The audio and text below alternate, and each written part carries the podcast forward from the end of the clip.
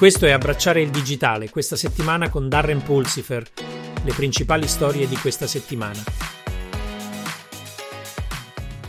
Nelle notizie sulla cyber security, il rapporto sulla sicurezza dei prodotti del duemilaventitré di Intel ha rivelato che ha rilevato il novantaquattro per cento delle vulnerabilità in modo proattivo, ha avuto tre volte meno bug del firmware rispetto ad A M D ed ha riscontrato un aumento del centocinquanta per cento di ricercatori sulla sicurezza unici coinvolti.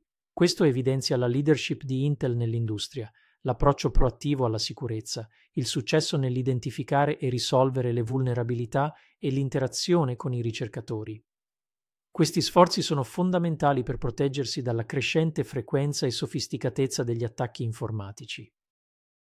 Il ventiquattro febbraio duemilaventiquattro, United Health ha subito un problema di sicurezza informatica che ha compromesso la sua capacità di fornire servizi sanitari. La natura e l'entità dell'attacco sono attualmente sconosciute, ma il disturbo ha causato difficoltà alle operazioni dell'azienda. United Health sta lavorando attivamente per risolvere il problema e ripristinare la normalità nei suoi servizi. È in corso un'ulteriore indagine per determinare l'origine e l'impatto della violazione della sicurezza informatica. L'assistenza sanitaria è ancora presa di mira da attacchi informatici e nel weekend del ventiquattro venticinque febbraio duemilaventiquattro un problema di sicurezza informatica a livello nazionale ha causato ritardi e interruzioni ai servizi farmaceutici in tutta gli Stati Uniti, anche se la natura specifica del problema di sicurezza informatica e le sue conseguenze per le farmacie sono ancora sconosciute, sono in corso sforzi per indagare sulla situazione e risolvere il problema il più presto possibile. L'obiettivo è minimizzare ulteriori interruzioni ai servizi farmaceutici a livello nazionale. Nelle notizie sul computing ubiquitario, il mercato mondiale dell'intelligenza artificiale era valutato a ventisette miliardi di dollari nel duemiladiciannove e si prevede che raggiunga i quattrocento miliardi di dollari entro il duemilaventisette, con un tasso di crescita annuo composto C A G R del quaranta per cento.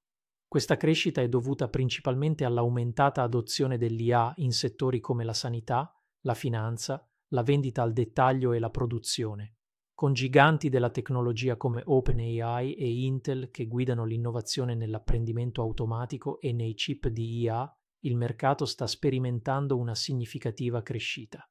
Questi progressi evidenziano un futuro in cui le tecnologie di I A avranno un ruolo fondamentale nel ridisegnare le industrie e favorire l'innovazione.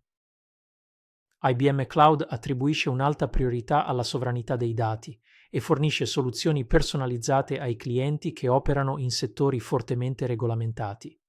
L'Enterprise Cloud per le industrie regolamentate, che comprende l'I B M Cloud per i servizi finanziari, è progettata per affrontare requisiti specifici del settore, con un focus sulla residenza dei dati e sulla privacy. I servizi più recenti di I B M offrono approcci innovativi alla protezione dei dati, come la crittografia avanzata, il computing confidenziale e le misure di sicurezza dei dati. Questo impegno aiuta i clienti a livello globale a rispettare le normative in evoluzione mentre costruiscono fiducia e resilienza nell'adozione dei servizi cloud per settori altamente regolamentati. Per quanto riguarda le preoccupazioni relative ai costi, alla sicurezza dei dati e al controllo dell'infrastruttura continuano a crescere, le organizzazioni stanno optando per progetti di ripatriazione cloud.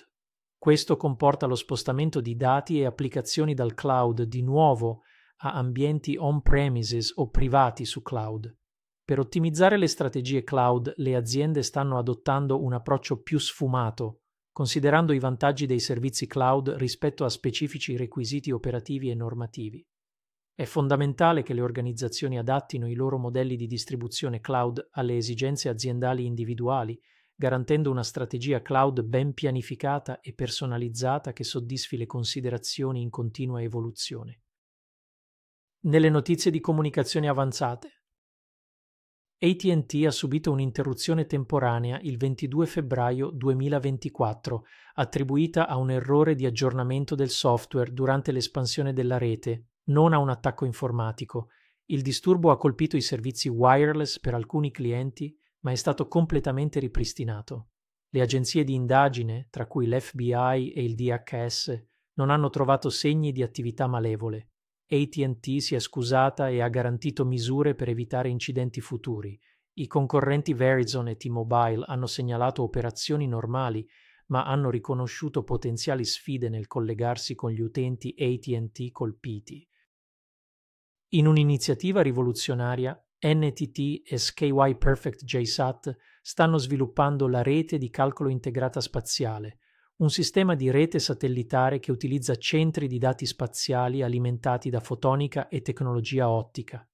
Questo approccio innovativo mira a superare le limitazioni dell'elaborazione dei dati terrestri, offrendo un'analisi dei dati più rapida, un minor consumo di energia e una maggiore resistenza alla radiazione spaziale. Si prevede che la rete di calcolo integrata spaziale sarà lanciata nel duemilaventicinque, inaugurando una nuova era di infrastruttura dati sostenibile e resiliente sfruttando la potenza dello spazio.